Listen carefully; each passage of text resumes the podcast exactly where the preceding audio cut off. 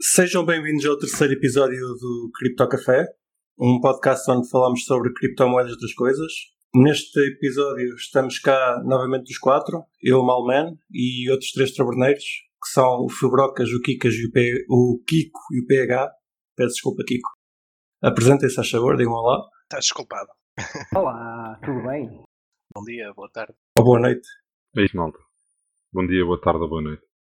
Ora, neste episódio vamos falar do halving que se aproxima, é no próximo dia 12 de maio. Então achamos por bem abordar um pouco o tema.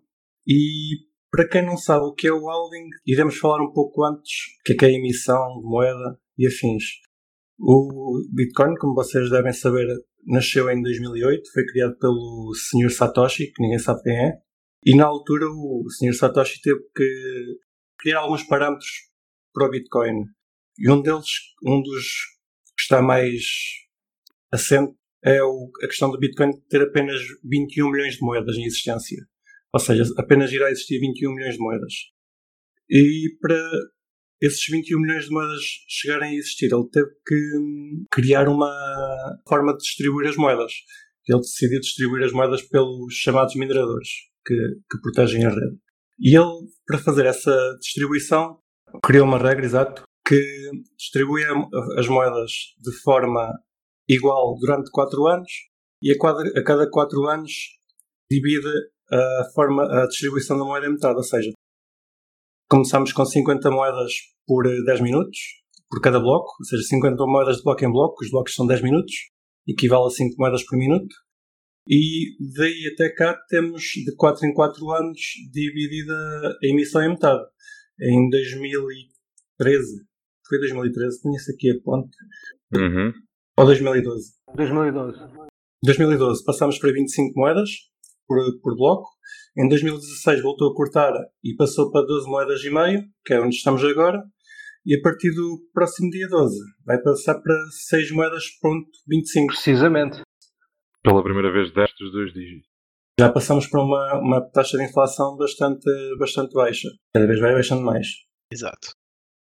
Exatamente, o que à partida, se assumirmos que a procura se vai manter pelo menos idêntica, há de fazer o quê? Aumentar o preço. Number go up. À partida, sim. Em teoria. Alguém tem ideia porque é que o Satoshi poderá ter escolhido esta forma de distribuir moeda? Eu acho que, mais uma vez, é descentralização. Ou seja, estás a criar uma moeda nova e se decidires que vais. Como é que tu vais dar as A quem é que tu vais dar as moedas, não é? Ou seja, para garantir que existe descentralização, eu penso que a ideia do Satoshi terá sido: vou dar um incentivo a quem apoiar a rede, porque na altura não havia rede, não é? E dando uma forma de distribuir as moedas, ou seja, ao criar este sistema, ele está a garantir que a emissão da moeda é o mais descentralizado possível. Não é? Óbvio que isto depois teve outras implicações, com a questão de que também já falamos, de a questão do mining ser um bocado centralizada, da produção dos chips uh, na China, e porque a maioria das empresas que os produz está localizada lá e de certa forma acaba por de alguma forma monopolizar o mercado, mas a ideia, penso eu, mais uma vez, terá sido a descentralização. Foi uma coisa que, que ele acabou por não, não preveu. Criação de dispositivos preparados para minerar, penso eu.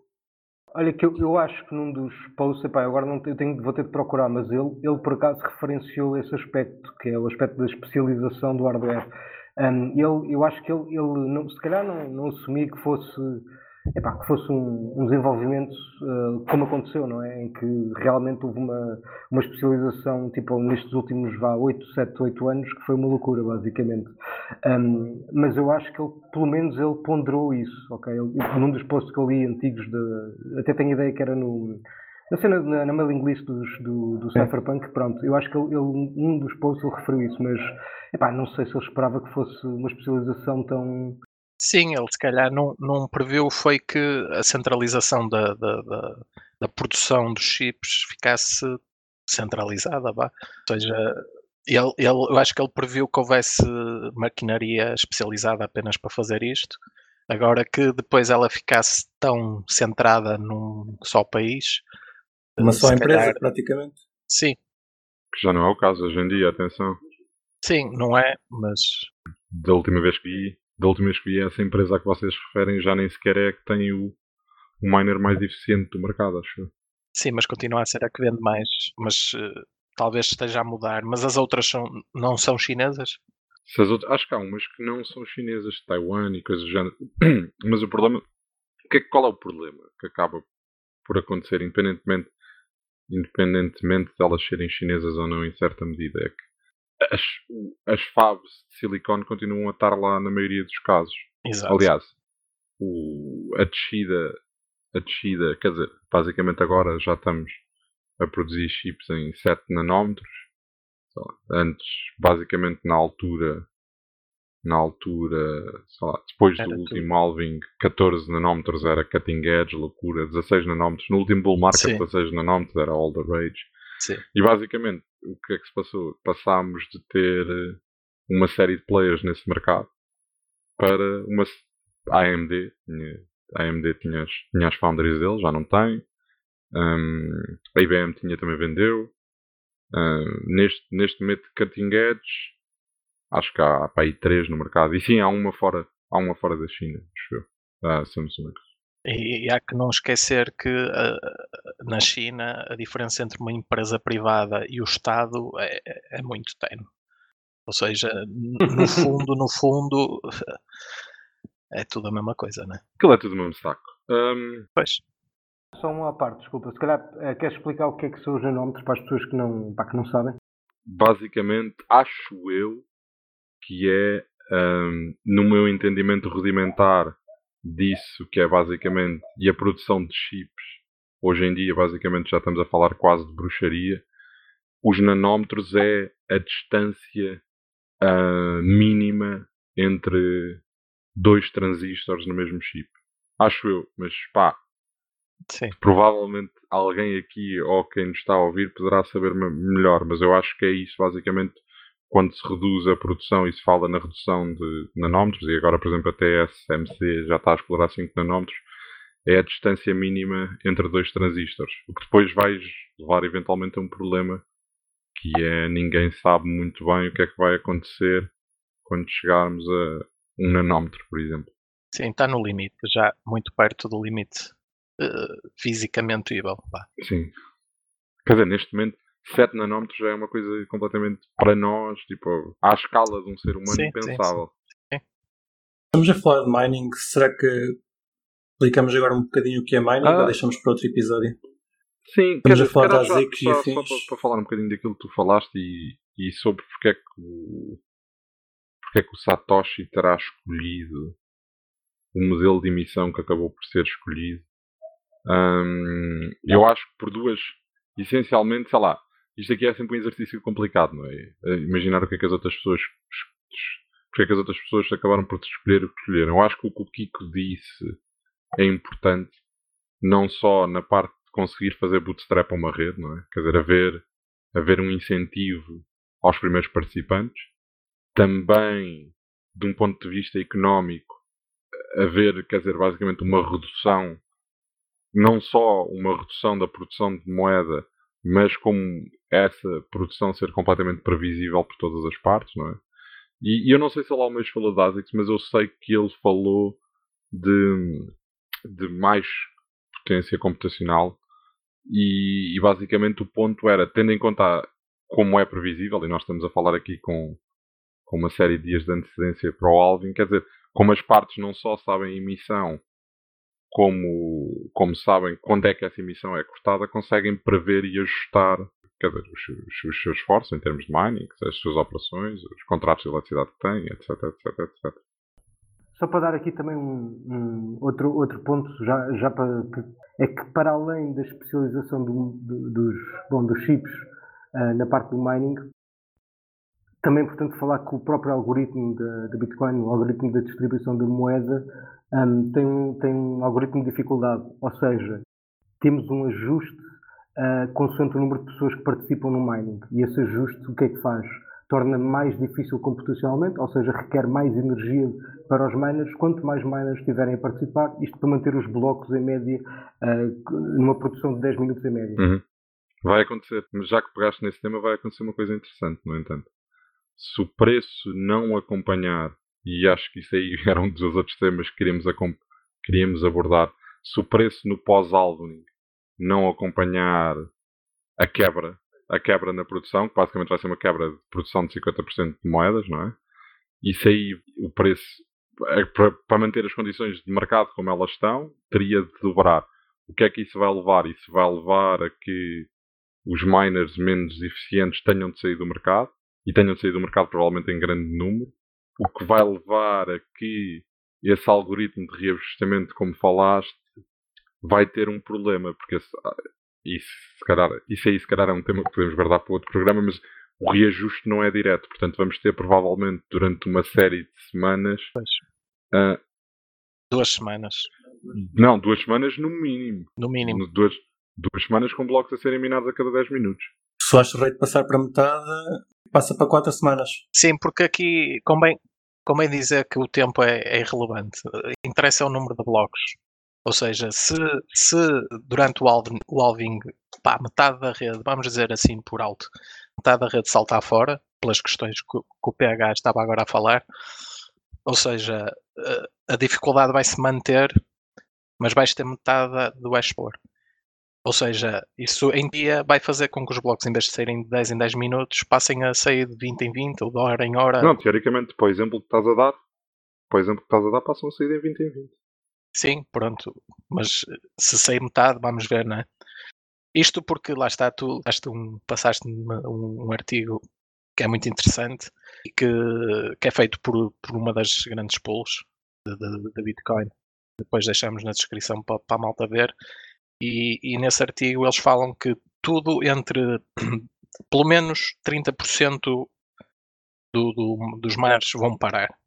Isto porquê? Porque todos que estão entre 16 e 26 terahash por segundo, ou seja, isto inclui basicamente tudo, que, tudo para trás do, do S9, o S9 da, da, da Bitmain. O Antminer. O Antminer, exato. E isto, para aqueles que têm eletricidade a 3.5 cêntimos por kilowatt. Opa, isso só existe China e mais meia dúzia de sítios, tanto que eu sei na Europa, apenas na, não é bem na Europa, mas na Islândia tem preços desses na eletricidade. Ou seja... Para comparação, nós cá pagamos 20 cêntimos, Ouch. mais de 20 cêntimos. Exato. Ou seja, em Portugal, quem a minar muito provavelmente vai deixar de minar. Em Portugal, provavelmente ninguém está a minar. Uh, a não ser que esteja a minar. Só é. Só EDP. Uh, ou seja, esta pool, numa, numa, estimativa conservadora e mais ou menos otimista, diz que pelo menos 30% da, da rede vai, vai saltar fora. E apenas vão ficar, lá está, os únicos que têm vantagem edge competitivo ainda são os, os chips de 7, 7 nanómetros e, e, quem tiver custos de eletricidade abaixo dos 3,5 cêntimos por kilowatt, o que é no mundo raríssimo. Por acaso eu estava a dizer que não há ninguém a minar, mas eu por acaso em tempos conheci e talvez um dia consiga persuadir essa pessoa a juntar-se aqui e falar um bocado sobre isso.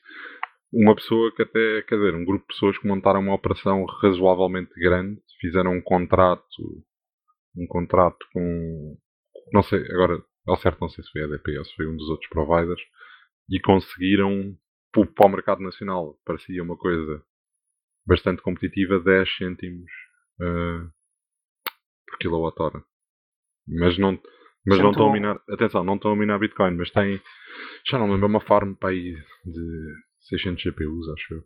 Mas aquilo, aquilo, em virtude não só das altas não terem, não terem, não se terem comportado maravilhosamente, e quer dizer, e 10 cêntimos na realidade mundial também não é assim tão competitivo, aquilo não está a correr tão bem como esperavam. Pois é, complicado. E daí lá está, voltamos à questão, ou o preço acompanha, isso é muito complicado e isso traz implicações de, de segurança para a rede. Sim, mas por exemplo, na semana passada aconteceu uma coisa muito interessante. Um, aliás, há uns dias, não foi a semana passada, pá, há 3 ou 4 dias, foram minados blocos a cada pá, 4 ou 5 minutos.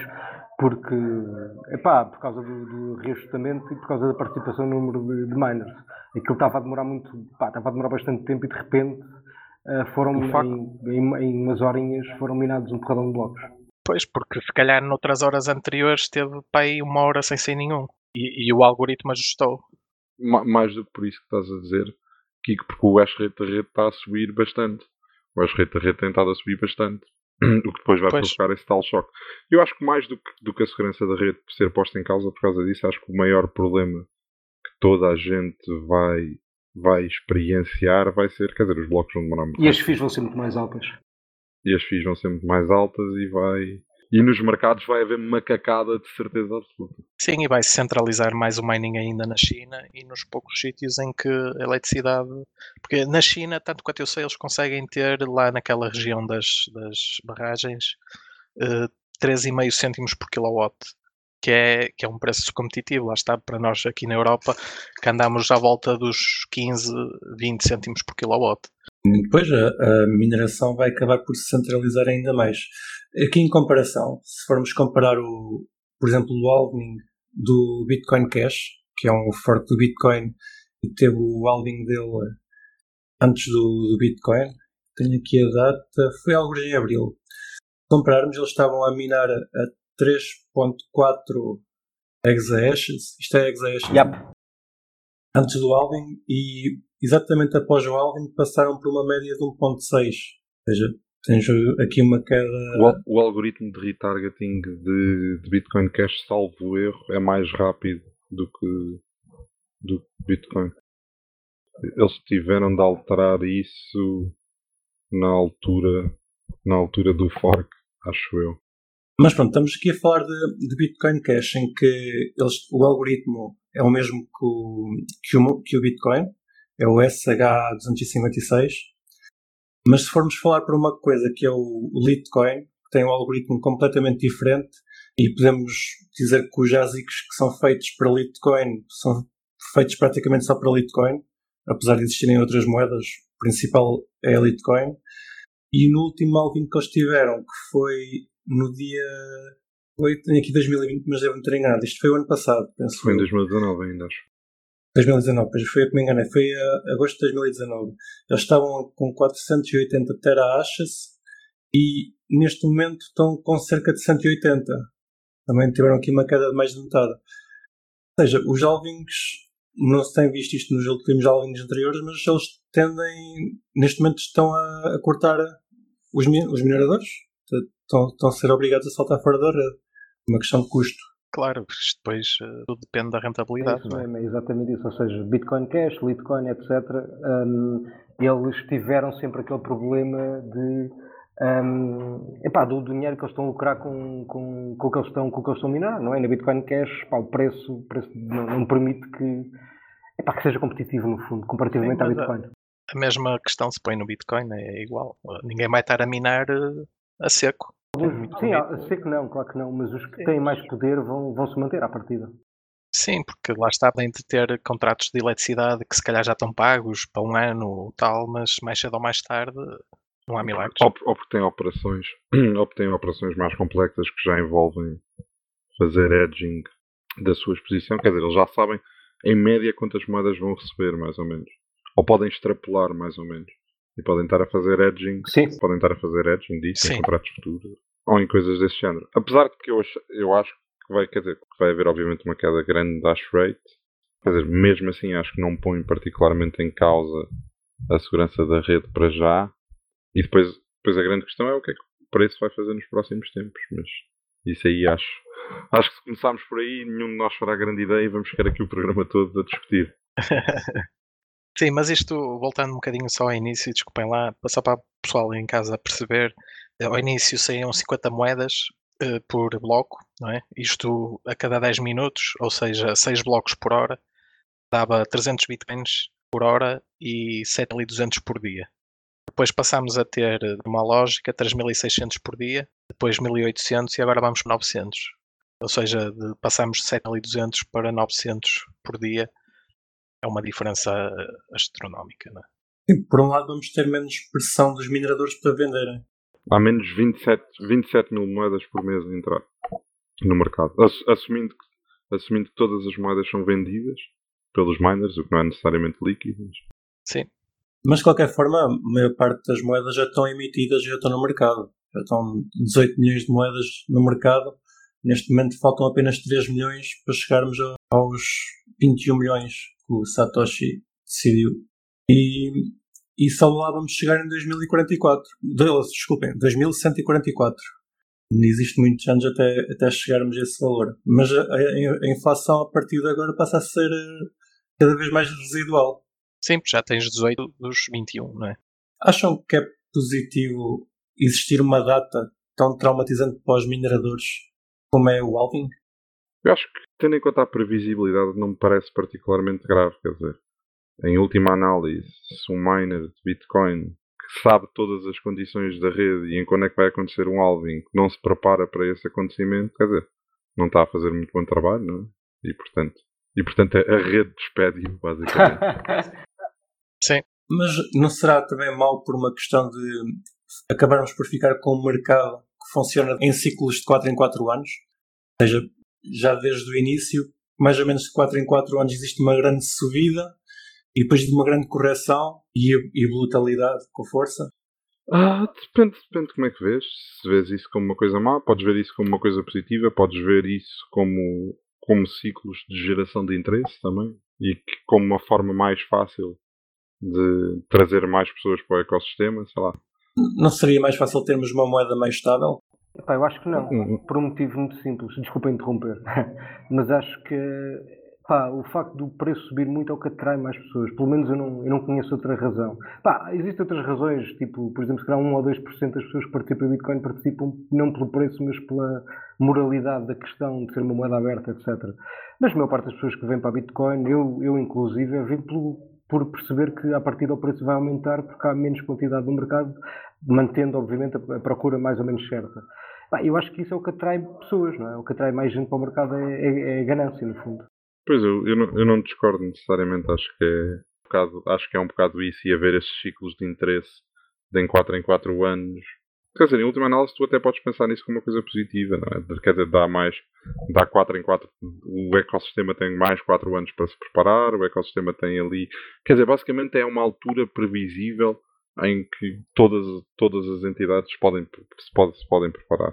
Se isso, se, se isso é o melhor modelo ou não, quer dizer, é difícil exatamente de, de medir, porque, quer dizer, porque só numa realidade paralela é que a Bitcoin tem uma emissão de outra maneira. Portanto, tentar perceber o que é que seria a Bitcoin se tivesse, se tivesse uma redução absolutamente linear da produção de moeda versus o tipo de produção que tem, se tivesse nascido na mesma altura, é um exercício um bocado de ficção científica. Sim, não tens o Bitcoin, mas tens outras moedas, não é? O Monero decidiu uhum. que isso não seria um problema e pôs a emissão a de crescer. Certo, mas o que não podes fazer aí é um exercício comparativo que nasceram os dois na mesma altura. Claro. O problema, é, o problema é tentar perceber que impacto é que isso teria tido se, se pá, não é um exercício. Sim, não, não, não dá. Exato, não dá. Pois, eu acho que isso é muito difícil de fazer. Aliás, conseguimos fazer tipo com alguma. Uh, pá, não é perfeito, é como vocês dizem, não nasceram na mesma altura, por isso é mesmo possível comparar diretamente. Apesar disso, conseguimos fazer uma, uma comparação relativa. Epá, eu acho que aqui outro ponto que também é importantíssimo de referir, que é o volume. Ou seja, quanto maior é o preço, também o volume, ou seja, um, a quantidade de dinheiro envolvida é muito maior, o que significa que, à partida, as quedas e aumentos percentuais também são. Bom, não, vão ser, não vai haver tanta volatilidade percentual, é o que eu quero dizer. É, o que também vai estabilizar, se calhar, um bocadinho o preço num muito longo prazo. Vocês acham que daqui, por exemplo, a 4 anos, esta questão do halving ainda vai continuar a ser uma questão tão importante? Ou vai cada vez perder mais, mais importância? Pá, eu deixo já agora, eu, eu acho que nunca vai perder importância por um motivo, porque os novos entrantes no mercado, a nova malta que está a entrar, vai sempre, vai sempre querer discutir este ponto, ou seja, eh, quanto mais nova gente entra no mercado, um, mais relevante vai ser este ponto para eles, ou seja, nós ainda somos muito poucos, eu acho que o pessoal tem que perceber isso, é que somos muito, muito poucos ainda a usar e a ter Bitcoin. Uh, há uma grande quantidade de malta que ainda vai entrar e para eles isto vai ser uma nova discussão, basicamente.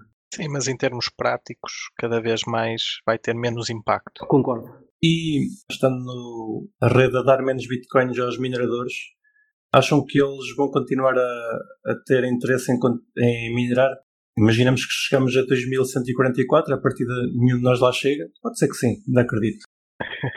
Mas imaginamos que chegamos lá e, e a emissão passa para zero. Acham que as taxas são suficientes para, para incentivar os mineradores a continuar? Vai depender do preço. Para Isso mim... é o preço, é. O Satoshi tinha uma resposta sobre isso. Ele achava que desde o Zuman, chegando dessa altura, ou o preço estava a zero ou haveria milhares de transações que iriam subsidiar. Hum, essa variável é uma variável complicada de estimar, mesmo com o preço envolvido, porque os miners têm, quer dizer, um incentivo ao haver uma, uma block emission, tem um, um incentivo previsível do que é que vai ser o retorno do trabalho deles. A partir do momento que isso deixa de acontecer, deixa de acontecer. Aí há duas visões que eu acho interessantes. Por exemplo, o Peter Todd acha que isso é um problema grave e um problema insuperável e que a Bitcoin terá eventualmente de mudar a, a sua emissão por razões de segurança.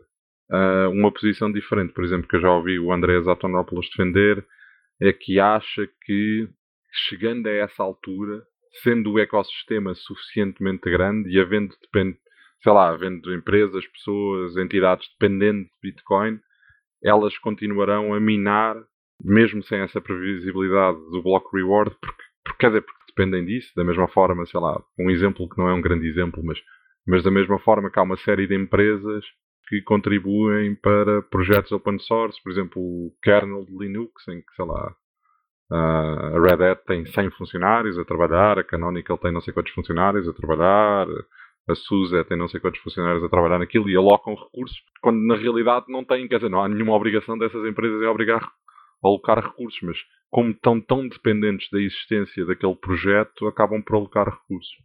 E nós também não sabemos qual é o preço da eletricidade nessa altura, que é um ponto importantíssimo para esta questão também. Sim. É...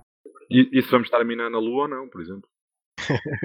Sim, mas nem é só questão da preço da eletricidade, porque no Bitcoin tu precisas da eletricidade e precisas do, do, do ASIC, do circuito específico para, para a mineração. Se para um, para um caso como a Monero, em que por enquanto continua a ser resistente a ASICs, já, já, seria, já faria mais sentido falar do preço da eletricidade. Sim, mas aí também tens projetos interessantes, por exemplo, um dos grandes fabricantes de telemóveis agora vai começar a incluir, eh, ou vai pelo menos permitir que seja minado Monero nos seus é a HTC. Lançou há pouco tempo essa notícia. Pá, garante pelo menos que há uma certa centralização que se vai. Consegues pegar o telemóvel em 500 anos? Não, mas, mas, mas pá, acho que a visão do Satoshi era um bocado mais. Eh, Ele no papel diz que supostamente devia ser um CPU, um voto na, na mineração. Pois, pronto, ou seja, ele acreditava, eu acho que ele acreditava mesmo na, na descentralização, não é? E ele acreditava que as pessoas, por terem Bitcoin, também o iam minar porque era do seu interesse, um bocado no fundo, como o PH estava a dizer. Isso, mas isso, cara, vai acabar por acontecer. É, exatamente. Pois. Agora, a questão, a questão é, nós também temos de ter algum cuidado em, quer dizer, Satoshi obviamente foi um tipo que teve uma ideia espetacular, ou, um, ou uma série de tipos, ou uma mulher, ou um cão, quer dizer, não sabemos muito bem o que é que é, podia ser um cão. Um alien. um cão. mas, mas quer dizer, temos de ter algum cuidado em tentar achar que havia uma série de coisas que eram fáceis para prever na altura, não era? Quer dizer, e, e, a Bitcoin vai fazer, a rede vai fazer, ou fez, 11 anos. Pá, e há uma série de coisas, há uma série de variáveis que eram impossíveis de prever na altura, algumas boas, outras más. Uh, ele próprio, se calhar, ficaria surpreendido com o que o projeto já conseguiu agora. Sim, ou ao contrário, ficou desiludido e por isso é que se foi embora. Bem, isso também depois há, há as teorias de foi porque o Gavin, que o Gavin foi falar à CIA. Pois, ou, ou porque se calhar viu que a coisa não ia no sentido em que ele queria, não é? Não sabemos, nunca vamos saber, não é? Também é especulação. Talvez um dia ele ainda possa aparecer. Eu acho que era a pior coisa que podia acontecer. Mas atenção, ele já apareceu. Ele já Sim. apareceu, ele anda aí, ele está farto de dizer quem é que ele é. O Craig Wright. Claro, então, ele até, até criou uma moeda que ele diz que é a visão do Satoshi. Vocês, vocês nem, pá, são um pouco crentes. Sim, sim. A questão do Satoshi é que ele, na, na altura, conseguiu uma coisa, de várias coisas complexas, fazer uma coisa bastante simples, que é o blockchain. E teve de decidir certos parâmetros que neste momento já é possível ver que não foram os mais corretos. Mas a coisa já foi decidida e não há, não há forma de, de alterar. E a questão do, do Jazi, que acho que é uma delas.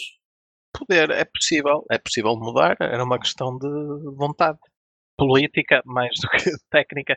Epá, mas eu aí acho que se calhar temos de manter essa, de levar essa discussão para outro programa, porque eu, eu não concordo que seja boa ideia mudar, ponto número um. Exatamente, eu também acho que não é boa ideia mudar, mas acredito que seria, seria uma coisa. Essa parte tivesse sido, sido aberta na altura que Bitcoin foi criado, a possibilidade de mudar algoritmo talvez fosse uma opção. Neste momento também já acredito que não é, não é uma possibilidade. Eu acho que é toda outra discussão que temos de guardar para outro dia. Porque eu também não tenho a certeza que isso seja. Porque a, a minha visão sobre ASICS não, não é necessariamente a tua e a do Kiki, e portanto, se calhar é uma discussão. É uma discussão que se calhar podemos, podemos fazer um, um prós e contras no futuro. Chamamos a senhora que, que faz moderação disso. Ia não, não. Ficamos só os quatro. É para a Fátima Campos Ferreira, não. Ia ser engraçado. Temos estado a falar do, principalmente do Bitcoin. Vocês conhecem outras moedas que tenham uma emissão diferente do Bitcoin, mas ao mesmo tempo interessante? Temos o Litecoin, que é basicamente o Bitcoin vezes 4. Não, não muda muito coisa, muita coisa. E outros projetos que tenham interesse. Eu, eu acho piada o Ethereum por um motivo, porque acho que o Ethereum tem literalmente uh, uma emissão como se fosse uma moeda, não como se fosse dinheiro. Eu acho isso muito interessante, sinceramente. O facto de não haver um número estipulado é também algo que pode ser muito útil no futuro. Apesar de nós acharmos, é pá, não, porque isto tem de ser com um número limitado, etc. Pá, talvez não tenha, talvez não tenha porque o propósito pode ser outro. E no caso da Ethereum, acho que é muito interessante porque o propósito daquilo é ser um world computer, não é? um computador mundial, digamos. Uma plataforma onde nós, nós desenvolvemos contratos inteligentes, desenvolvemos programas que, são automáticos, auto, automaticamente executáveis, etc. Ou seja, acaba por ser uma, uma emissão completamente diferente da Bitcoin, mas mesmo porque os ideais e o propósito é outro. Eu acho que isso é muito, muito interessante e muito importante existir na nossa comunidade.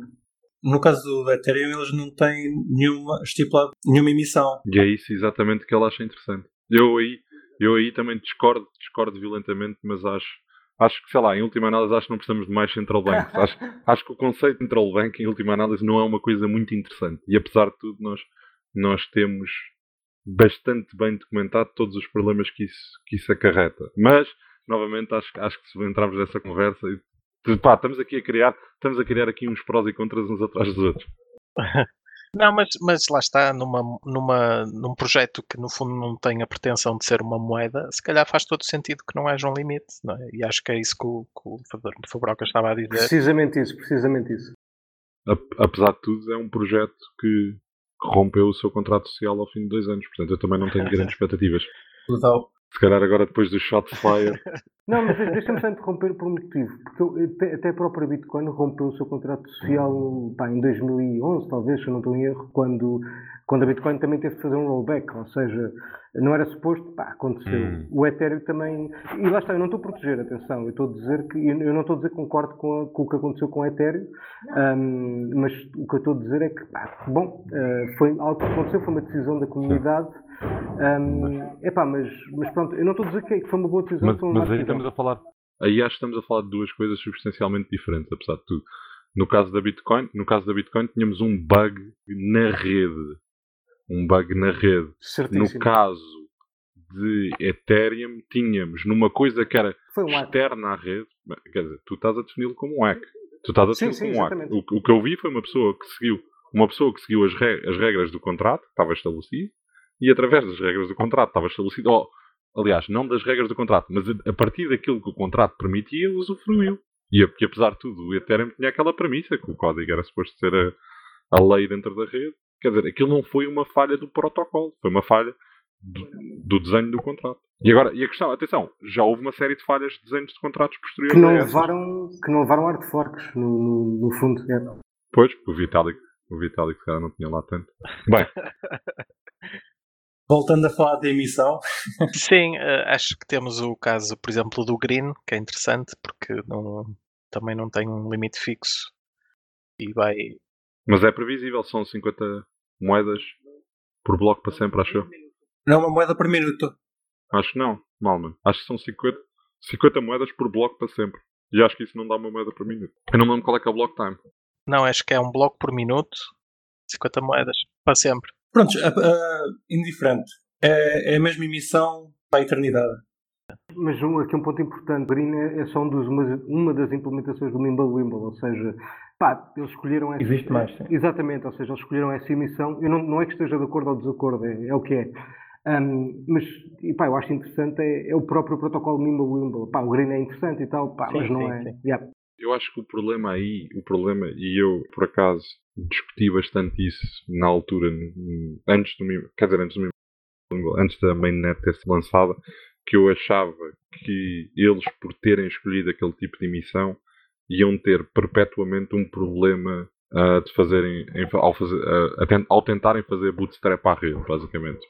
Quer dizer, quando tu, quando tu, como alguém que acredita no projeto e alguém que quer ter moedas e ajudar o ecossistema a desenvolver-se, tens pela frente basicamente uma inflação doentia, o teu incentivo para participar nessa rede torna-se muito mais pequeno. Sim, ou pelo menos para começar no início, não é? Porque para que minar já, se posso minar daqui a um ano é igual, ou daqui a 10, ou daqui a 100. Mas depois isso é uma espiral, isso é uma espiral, não é? Depois não consegues, não consegues cativar a malta no início, uh, quer dizer, alguém que entra começa a levar com uma inflação gigante, salta logo.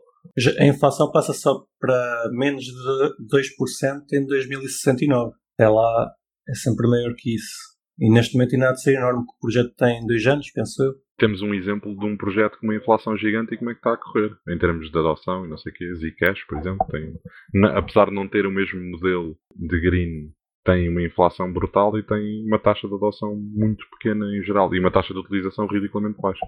Mas a emissão do Zcash acaba por ser igual ao do Bitcoin.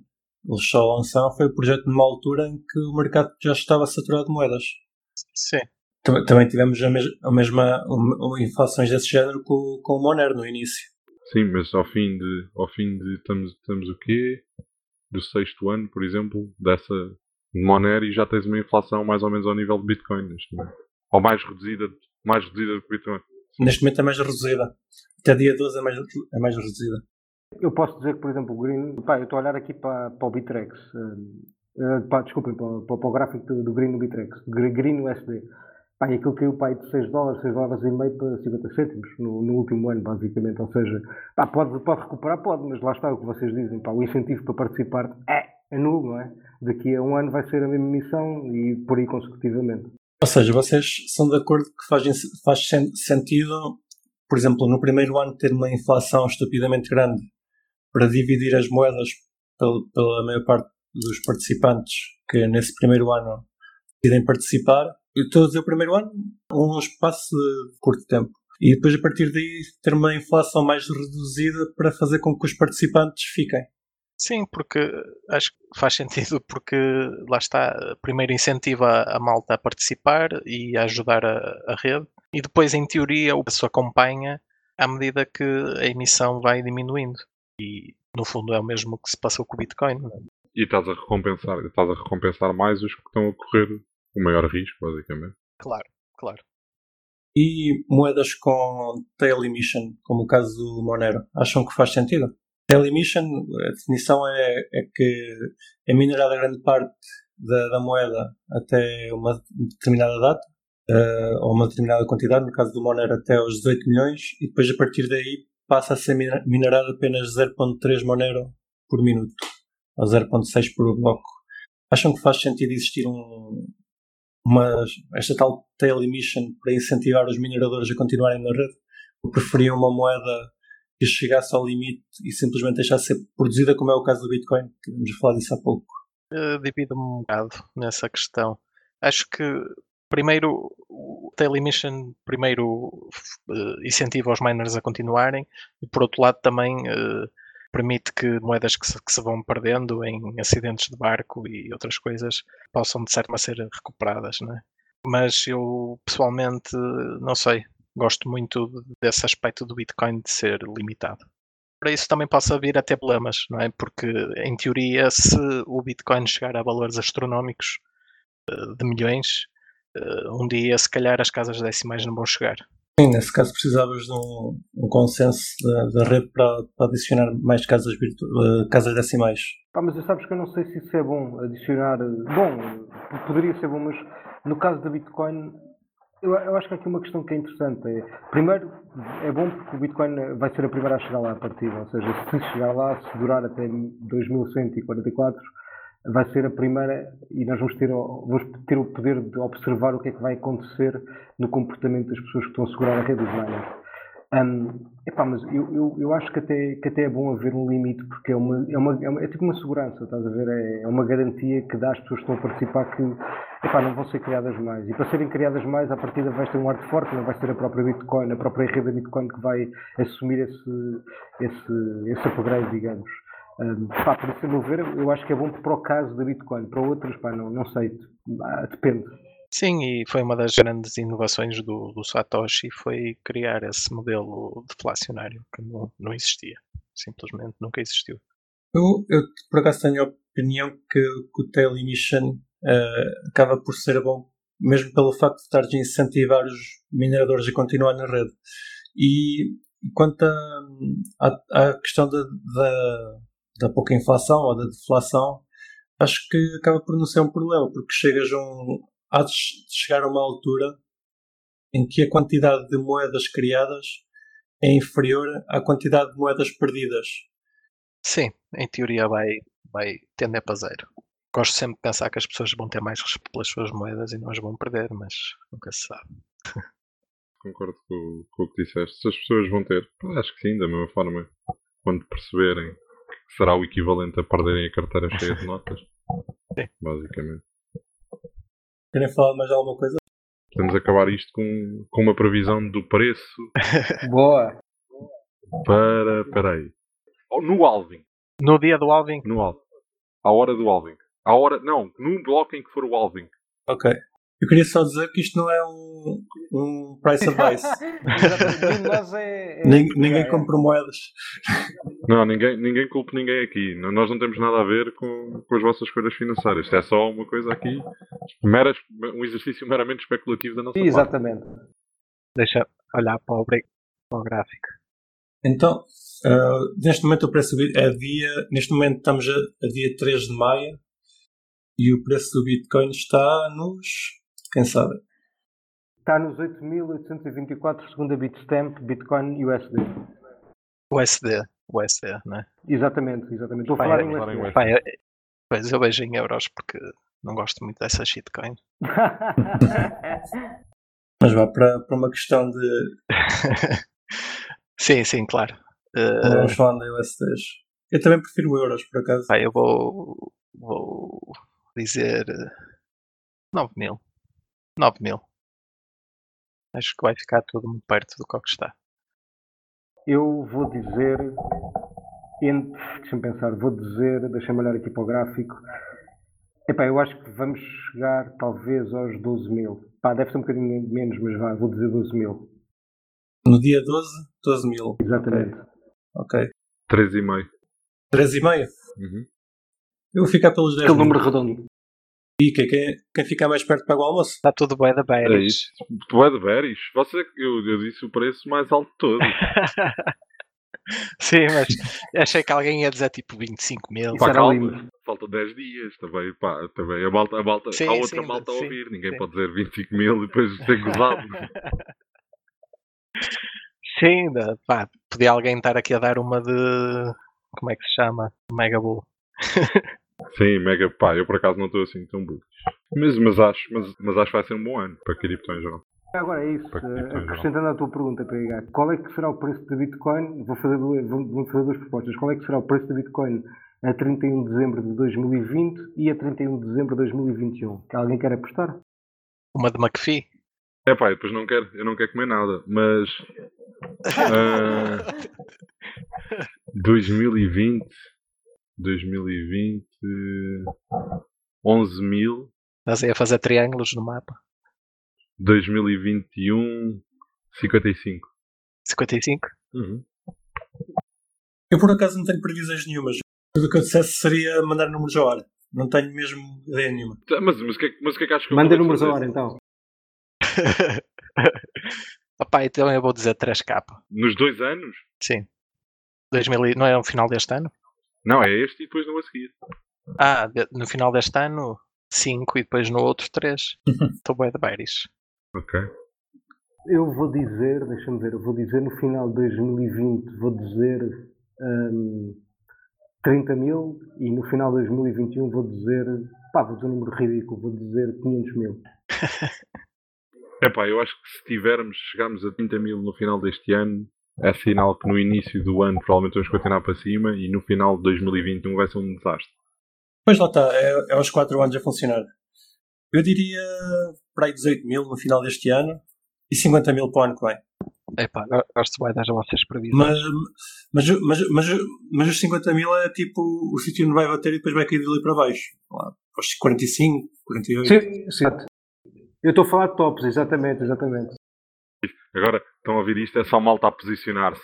Shorts já, shorts a serem abertas neste momento, 50 mil, já tenho, valor seguro. Duas pessoas diferentes disseram que vai estar nesse range, é isso mesmo. É isso. E o que é que vocês estão a achar do, do podcast?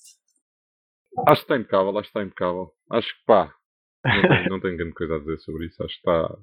Acho, que- acho que isso são os nossos ouvintes que têm de dar a opinião. E se quiserem, e se quiserem pá, algum tema que gostassem que nós falássemos, se calhar ainda não falámos, pá, algum, qualquer tipo de feedback, acho que nós Sim, agradecemos. seria positivo. Pode- Podem nos mandar e-mail para geral.criptocafé.pt O Kiko vai estar a encarregue de ver os e-mails todos. Ok. Ah, não, mas aproveitava também para dizer se houver malta com projetos em, em cripto eh, em Portugal, cheguem-se à frente, a gente gostava de vos ouvir. Tínhamos todo o gosto em ouvir pessoal com coisas para dizer. Ou mesmo leigos. Só- Se se houver, se houver alguém que não saiba nada de Bitcoin e queira aprender numa hora, mandem-nos um e-mail que a gente faz-vos faz-vos a cabeça. Isso, era, isso é épico, por acaso. Mas sim, malta com projetos, cheguem-se à frente. Sigam-nos na- nas vossas plataformas, no preferirem, YouTube, SoundCloud. Estamos no iTunes, portanto, estamos em qualquer plataforma de podcast. Se vocês procurarem, se forem à vossa plataforma de podcast e procurarem Cripto Café, a partida deve aparecer. Se não aparecer, mandem-nos um e-mail a reclamar, que é para a ver o que é que pode fazer. Ah, eu nem, nem vos disse, mas estou a pôr também os episódios no Library, que é uma espécie de YouTube descentralizado, Bem jogado. só porque sim. Acho bem. Uh, sigam-nos, façam gosto, partilhem com os vossos amigos, que nós, nós alimentamos, alimentamos-nos dos bichos, um pouco. Uh, já agora, só, só- só dizer que os episódios vão, vão começar a sair todas as quartas-feiras, ainda sem, sem hora marcada, mas a partida uh, sai sempre à quarta-feira. E é isso. Olha, pessoal que tem projetos, já sabem, e o Trust, a malta da Associação Portuguesa de Blockchain e Criptomoedas, pá, toda a gente que queira, pá, É isso, mandem coisas. É isso. Cheguem-se à frente. Um abraço. É isso, malta, obrigado. Até para a semana.